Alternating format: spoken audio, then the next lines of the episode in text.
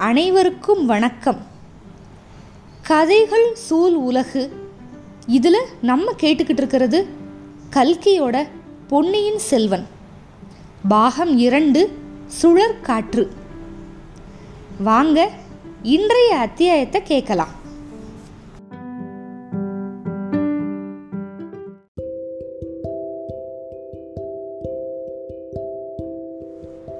பொன்னியின் செல்வன் பாகம் இரண்டு அத்தியாயம் பதினெட்டு. துரோகத்தில் எது கொடியது? இப்போ குந்தவை வந்து சுந்தர சோழரோட மன வேதனையை கேட்டுட்டு போறா. அவளுக்கு மிக பெரும் பொறுப்பு இருக்கு அப்படின்னு தெரிஞ்சு போச்சு. நம்ம பழந்தமிழ் நாட்டோட சரித்திரத்தை படிச்சிருந்தோம் அப்படின்னா அந்த காலத்தில் பெண்களுக்கு வந்து சமூக வாழ்வில் ரொம்ப முன்னணி இருந்திருக்கும் அப்படிங்கிறது நம்மளுக்கு எல்லாத்துக்குமே தெரியும். மன்னர் குலத்தில் பிறந்த பெண்கள் வந்து பயங்கரமாக கௌரவிக்கப்பட்டாங்க. சோழ குலத்தில் பிறந்த பெண்மணிகள் வாழ்க்கைப்பட்ட பெண்மணிகள் இவங்க எல்லாருக்குமே சொந்தமாக சொத்து உரிமை இருந்துச்சு. ஒவ்வொருத்தருக்கும் தரவாரியாக கிராமங்கள் நன்சை நிலங்கள் புன்சை நிலங்கள் கால்நடை செல்வம் இது எல்லாமே இருந்துச்சு. அந்த உடைமைகள் எல்லாத்தையும் அவங்க எப்படி உபயோகித்தாங்க அப்படிங்கிறத நம்ம முக்கியமாக கவனிக்கணும். பலர் என்ன பண்ணாங்கன்னா கோவில்களில் அவங்கவுங்க பேர்னால் பேர்னால பல பல திருப்பணிகள்னால் நடத்துனாங்க. அதுக்கெல்லாம் அந்த சொத்துக்களை வந்து பயன்படுத்தினாங்க. திருவிளக்கு ஏற்றுறது திருமாலை சாத்துறது தேசாந்திரிகளுக்கு சிவனடியார்களுக்கெல்லாம் சாப்பாடு போடுறது இதுக்கெல்லாம் பல அரசகுல பெண்கள் வந்து நிபந்தங்கள்லாம் ஏற்படுத்தி சிலா சாசனம் அதாவது கல்வெட்டு எழுதி அல்லது செப்பு பட்டயத்துலலாம் அதை பொறிச்சு இதெல்லாம் பண்ணாங்க. இந்த அரண்மனை பெண்கள் வந்து ஆலய திருப்பணி பண்ணுறது வந்து ஒரு பொது வழக்கமாக இருந்துச்சு. ஆனால் சுந்தர சோழரோட அருமை புதல்வி குந்தவை இருக்காளே குந்தவை பிராட்டி மட்டும் வேற ஒரு வகை அறத்துக்காக அவளோட உடைமைகள் எல்லாத்தையுமே பயன்படுத்தினான் நோய்வாய்ப்பட்டிருந்தார்ல அவங்க அப்பா. ஒருவேளை அதை பார்த்து ஒரு இரக்கமோ என்னமோ. நாடு முழுக்க தர்ம வைத்திய சாலைகளை வந்து அவள் கட்டுனான் அதில் அவளுக்கு ஒரே ஆர்வம்.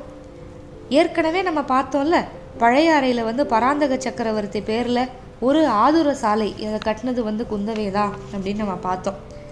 அதே மாதிரி தஞ்சையில் தன்னோட அப்பா பேர்லேயே ஆதுர சாலை அமைக்கிறதுக்காக குந்தவை தேவி ஏற்பாடு பண்ணியிருந்தா. இப்போ நவராத்திரி முடிஞ்சு கடைசி விஜயதசமி தினத்தில் அந்த ஆதுர சாலையை ஆரம்பிக்கிறதுக்கும் அதுக்குரிய சாசனங்கள்லாம் எழுதி கொடுக்கறதுக்கும் ஏற்பாடு பண்ணியிருந்தாங்க. தஞ்சை கோட்டைக்கு வெளியே இருக்கிற புறம்பாடியில். புறம்பாடி அப்படின்னா நகரோட வெளிப்பகுதின்னு அர்த்தம். தஞ்சை மாநகர அமைப்பை வந்து ரெண்டு பெரிய பிரிவுகளாக பிரிச்சிருந்தாங்க. உள் ஆலை அது வந்து உள்ளே இருக்கிற நகர் புறம்பாடி அப்படின்னா நகரோட வெளிப்பகுதி. அந்த புறம்பாடியில் பெருமாள் கோயிலுக்கு எதிர்ப்பட்ட கருட மண்டபத்தில் தான் அந்த சுந்தர சோழ ஆதுர சாலை அதோட ஆரம்ப விழா வந்து நடக்குது. திருமால் வந்து காக்கிற தெய்வம் கருடாழ்வார் வந்து அமுதம் கொண்டு வந்தவர். அதனால தான் விஷ்ணு கோவிலுக்கு பக்கத்தில் இருக்கிற ஒரு கருட மண்டபத்தில் வந்து இதை ப ஏற்படுத்தியிருந்தாங்க. இந்த வைபவத்துக்காக தஞ்சை நகர மக்கள் அக்கம்பக்கத்து கிராமவாசிகள் எல்லாரும் வந்திருந்தாங்க. ஆண்கள் பெண்கள் குழந்தைகள் எல்லாரும் அலங்காரம் பண்ணி ஆடை ஆபரணங்கள்லாம் பூண்டு கோலாகலமாக வந்திருந்தாங்க. சோழ சக்கரவர்த்தியோட கூட்டத்து அமைச்சர்கள் பெருந்தர சிறுதர அதிகாரிகள் சிலாசாசனம் அதாவது கல்வெட்டு பொறிக்கிற கல் தச்சர்கள் செப்புப்பட்டை எழுதுகிற விசுவகர்மர்கள் அரண்மனை பணியாளர்கள் இவங்க எல்லாரும் வந்திருந்தாங்க. தார தப்பட்ட இந்த மாதிரி வாத்தியங்களை எட்டு திசையை நடுங்கிறபடி முழக்கிக்கிட்டு வேளக்கார படையினரும் வந்து சேர்ந்துட்டாங்க. தஞ்சை கோட்டையோட காவல் படை வீரர்கள் என்ன பண்ணாங்க? வாழ் வேல் இது எல்லாத்தையும் சுற்றி சுற்றி டனார் டனார்னு சத்தப்படுத்திக்கிட்டே வந்தாங்க. பழுவேட்டரையர்கள் ரெண்டு பேரும் யானை மேலே ஏறி கம்பீரமாக வந்தாங்க. இளவரசர் மதுராந்தக தேவர் வெள்ளை குதிரை மேலே ஏறி உட்கார தெரியாமல் உட்காந்து தவிச்சுக்கிட்டு வந்து சேர்ந்தார். இளவரசி குந்தவை பிராட்டியும் அவரோட தோழிகளும் அப்புறம் கொஞ்சம் வயசான அரண்மனை மாதர் கொஞ்சம் பேரும் பல்லக்கில் ஏறி பவனி வந்தாங்க. இன்னொரு பக்கம் இருந்து பழுவூர் இளையராணி நந்தினியோட பனை இலச்சினை போட்ட அந்த தந்த பல்லக்கும் வந்துருச்சு. அரண்மனை பெண்களுக்குன்னு ஒரு நீல பட்டு விதானமிட்ட இடம் இருந்துச்சு. அங்கே குந்தவை தேவி பழுவூர் ராணி மற்ற பெண்கள் எல்லாரும் உட்காந்துட்டாங்க அதுக்கப்புறம் பெரிய பழுவேட்டரையர் சமிக்ஞை செய்யவும் வைபவம் விழ ஆரம்பிச்சிருச்சு. முதல்ல ஓதுவார் மூர்த்திகள் ரெண்டு பேரும் வந்தாங்க. மந்திரமாவது நீரு அப்படிங்கிற தேவார பதிகத்தை பாடினாங்க. யாழ் மத்தளம் இந்த இசை கருவிகளோட ஒத்துழைப்போட ரொம்ப இனிமையாக பாடினாங்க. அப்போ வந்து அந்த கூட்டத்தில் ஒரே நிசப்தம். ஆனால் இந்த அரண்மனை பெண்கள் உட்காந்துருந்தாங்கல்ல அந்த இடத்துல மட்டும் மெல்லிய குரலில் ரெண்டு பேர் பேசுகிற சத்தம் கேட்டுக்கிட்டே இருந்துச்சு. பழுவூர் இளையராணி நந்தினி வந்து குந்தவைக்கு பக்கத்தில் நெருங்கி உக்காந்துக்கிட்டு தேவி ஒரு காலத்தில் சம்பந்த பெருமான் வந்து இந்த பாட்டை பாடி திருநீர் இட்டு பாண்டிய மன்னனோட நோயை வந்து தீர்த்தாராம். இப்போ ஏன் இந்த பாட்டுக்கு வந்து சக்தி இல்லை? பாட்டுக்கு சக்தி இல்லைனாலும் திருநீருக்கு சக்தி இல்லாமல் போயிடுச்சே மருந்து மூலிகை மருத்துவர் மருத்துவ சாலை இவ்வளவும் இல்லாமல் இந்த காலத்தில் முடியலையே அப்படின்னு கேட்டான். ஆமா ராணி அந்த நாளில் உலகத்தில் தர்மம் அதிகமாக இருந்துச்சு மேலோங்கி இருந்துச்சு. அதனால் மந்திர திருநீருக்கு அவ்வளவு சக்தி இருந்துச்சு. இப்போ உலகத்தில் பாவம் தான் இருக்குது அரசருக்கு விரோ விரோதமாக சதி செய்த துரோகிகள்லாம் நாட்டில் இருக்காங்க. இப்படியெல்லாம் இதுக்கு முன்னாடி நம்ம கேள்விப்பட்டிருக்கோமா? அதனால தான் மந்திரத்தோட சக்தி குறைஞ்சு மருந்து தேவைப்படுது அப்படின்னு இளைய பிராட்டி சொல்லிட்டு இளையராணி நந்தினியோட முகத்தை உத்து பார்த்தா. நந்தினியோட முகத்தில் எந்த மாறுதலும் இல்லை. அப்படியா? அரசருக்கு விரோதமாக சதி செய்கிற துரோகிகள் இந்த நாளில் இருக்காங்களா? அவங்க யாரு? அப்படின்னு சாவதானமாக கேட்குறா அதுதான் எனக்கும் தெரியல. சிலர் வந்து ஒருத்தரை சொல்கிறாங்க சிலர் இன்னொருத்தரை சொல்கிறாங்க எது உண்மை அப்படின்னு கண்டுபிடிக்கிறதுக்காக இன்னும் கொஞ்ச நாள் நான் இங்கேயே இருக்கலாம்னு பார்க்குறேன். பழைய அறையில் இருந்த உலக நடப்பு எங்கே தெரியுது? அப்படின்னா குந்தவை. நல்ல தீர்மானம் செஞ்சீங்க. என்னை கேட்டால் நீங்கள் இங்கேயே தங்கிடுறது தான் நல்லது. இல்லைன்னா ராஜியை வந்து குட்டிச்சோராக போயிடும் நானும் ஏதோ என்னால் ஆன உதவிகளை எல்லாம் உங்களுக்கு பண்ணுவேன். எங்கள் வீட்டில் ஒரு விருந்தாளி வந்திருக்கான். அவனும் உங்களுக்கு உதவி செய்வான் அப்படின்னு சொன்னான் நந்தினி. அது யார் விருந்தாளி? அப்படின்னா கடம்பூர் சம்புவரையரோட மகன் கந்தமாறன். நீங்கள் அவனை பார்த்துருக்கீங்களா? தென்னை மரம் உயரமாக வாட்ட சாட்டமாக இருக்கான். ஒற்றன் துரோகி அப்படின்னு ஓயாமல் உளறிக்கிட்டே இருக்கான். ராஜ துரோகத்தை பற்றி கொஞ்சம் நேரத்துக்கு முன்னாடி சொன்னீங்கல்ல? ராஜ துரோகத்தை விட பெரிய துரோகம் என்னன்னு உங்களுக்கு தெரியுமா? அப்படின்னு கேட்குறா நந்தினி. நல்லா தெரியும் நல்லா சொல்ல முடியும். கைப்பிடிச்ச கணவனுக்கு பெண்ணாக பிறந்த ஒருத்தி துரோகம் செஞ்சா அது ராஜ துரோகத்தை விட கொடுமையானது அப்படின்னு குத்தி சொல்கிற மாதிரி சொல்கிறா குந்தவை. இப்படி சொல்லிட்டு மறுபடியும் நந்தினியோட முகத்தை உத்து பார்க்குறா. எதிர்பார்த்த மாறுதல் எதுவுமே நடக்கலை. நந்தினியோட முகத்தில் அதே மோகன புன்னகை. நீங்கள் சொல்கிறது ரொம்ப சரி ஆனால் கந்தமாறன் ஒத்துக்கவே மாட்டான். எல்லாத்துலேயும் கொடிய துரோகம் ஸ்னே துரோகம் வந்து சிநேகித துரோகம் அப்படின்னு சொல்லுவான். அவனோட அருமை நண்பன் ஒருத்தன். நண்பன்னு நினச்சிருக்கான். அவன் வந்து ஒற்றனா மாறியிருக்கான். அது மட்டும் இல்லை இவனோட முதுகில் குத்தி போட்டு ஓடி போயிட்டான். அப்போ இருந்து கண்ணமாறன் உளறிக்கிட்டு இருக்கான் அப்படின்னா நந்தினி. அது யார் அவன்? இவ்வளவு நீசத்தனமான வேலையை செஞ்சவன். யாரோ வந்தியத்தேவனா? தொண்டை நாட்டில் திருவல்லம் அப்படிங்கிற ஊரில் முன்னாடி ஒரு காலத்தில் அரசு புரிஞ்ச வானர் குலத்தை சேர்ந்தவனா. நீங்கள் கேள்விப்பட்டிருக்கீங்களா? குந்தவை வந்து உடனே முத்து மாதிரி இருக்கிற பற்கள்னால தன்னோட செவ்விதழ்களை கடிச்சுக்கிட்டான் எப்போதோ கேட்ட மாதிரி இருக்குது அப்புறம் என்ன நடந்தது அப்படின்னு ஒன்றும் தெரியாத மாதிரி கேட்குறா அப்புறம் என்ன? கந்தமரனை முதுகில் குத்தி போட்டு அவனோட நண்பன் வந்து ஓடிட்டான். அந்த ஒற்றனை பிடிச்சிட்டு வர்றதுக்கு தான் என்னோட மைத்துனர் வந்து ஆளெல்லாம் அனுப்பியிருக்காருன்னு கேள்விப்பட்டேன்.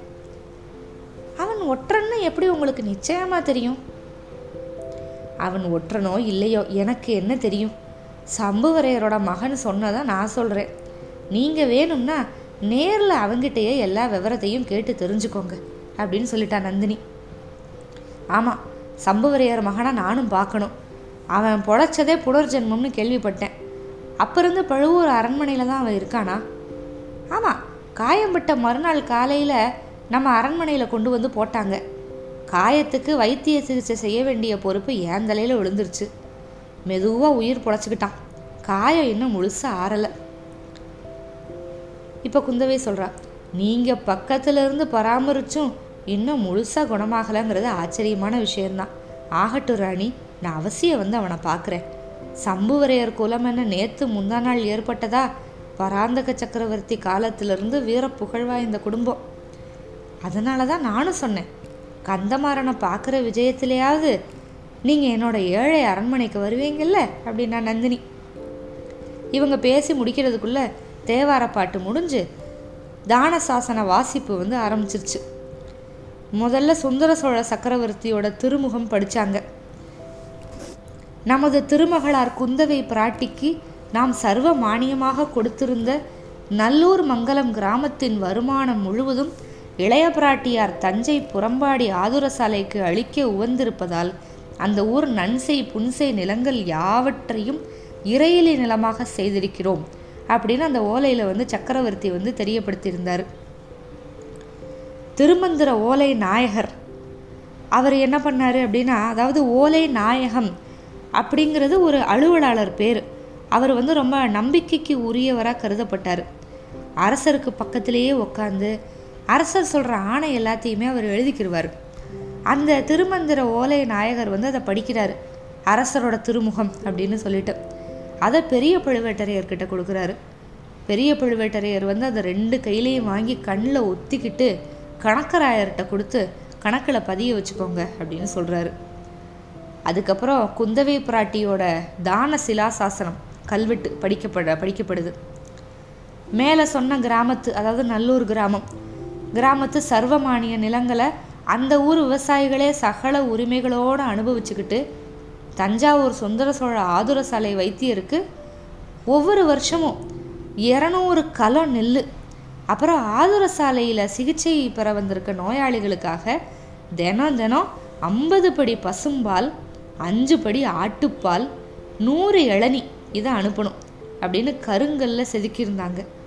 எழுதினவனோட பேர் எழுதியதை மேற்பார்வை செஞ்சவனோட பேர் எல்லாத்தையும் விவரமாக பொறிச்சிருந்தாங்க இந்த சிலா சாசனத்தை படித்ததும் இந்த விசேஷத்துக்காக வந்திருந்த நல்லூர் மங்கள கிராம தலைவர்கள்கிட்ட அதை கொடுத்துட்டாங்க. கிராம தலைவர்கள் வந்து அந்த சிலாசாசன கல்லை பயபக்தியோடு வாங்கிக்கிட்டு பக்கத்தில் இருக்கிற யானை மேலே ஏற்றுனாங்க அப்போ மதுரை கொண்ட கோ ராஜகேசரி சுந்தர சோழ சக்கரவர்த்தி வாழ்க வாழ்க அப்படின்னு ஆயிரம் ஆயிரம் குரல்களில் ஒலி எட்டு திசையும் பரவுது. அந்த குரல் ஒளியோட போட்டி போட்டுக்கிட்டு நூறு பறைகள் முழக்கம் வானம் முட்டுது. அதுக்கப்புறம் வரிசையாக சொல்கிறாங்க இளைய பிராட்டி குந்தவை தேவி வாழ்க வீரபாண்டியன் தலை கொண்ட வீராதி வீரர் ஆதித்த கரிகாலர் வாழ்க ஈழங்கொண்ட இளவரசர் அருள்மொழிவர்மர் வாழ்க சிவஞான கண்டராதித்தரின் தவ புதல்வர் மது மதுராந்தகத்தேவர் வாழ்க அப்படின்லாம் கோஷங்கள் பிரதி கோஷங்கள் எல்லாம் இருக்குது கடைசியாக தனாதிகாரி தானிய பண்டாரத் தலைவர் இறைவதிக்கும் தேவர் பெரிய பழுவேட்டரையர் வாழ்க. தஞ்சை கோட்டை தலைவர் சின்ன பழுவேட்டரையர் காலாந்த கண்டர் வாழ்க. அப்படிங்கிற கோஷங்கள். இப்போ வந்து ஒலி நல்லா குறைஞ்சு போயிடுச்சு பழுவூர் வீரர்கள் மட்டும்தான் அந்த கோஷம் போட்டாங்க. பொதுமக்கள் சேர்ந்துக்கல. அப்போ அதாவது இந்த ஒலி குறைஞ்சப்ப பழுவூர் இளையராணியோட முகத்தை பார்க்கணும்னு குந்தவை பிராட்டி முயற்சி செஞ்சா ஆனால் பலிக்கலை. முக்கியமாக ஆதித்த கரிகாலரை பற்றி ஒரு வழித்தொலி வந்துச்சுல? வீரபாண்டியன் தலை கொண்ட வீராதி வீரர் ஆதித்த கரிகாலர் வாழ்க அப்படின்னு.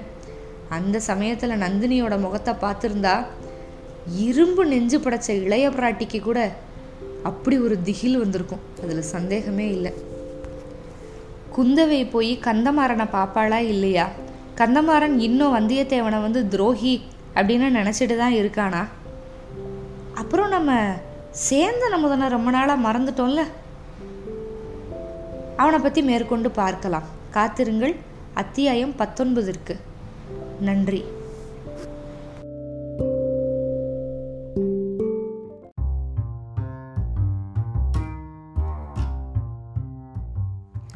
நான் கதை சொல்கிறது உங்களுக்கு பிடிச்சிருக்கா? அப்போது இந்த பாட்காஸ்ட்டை லைக் பண்ணுங்கள் ஃபாலோ பண்ணுங்கள் ஃபேஸ்புக் இன்ஸ்டாகிராம் ட்விட்டர்லேயும் எங்களை ஃபாலோ பண்ணுங்கள் மிக்க நன்றி.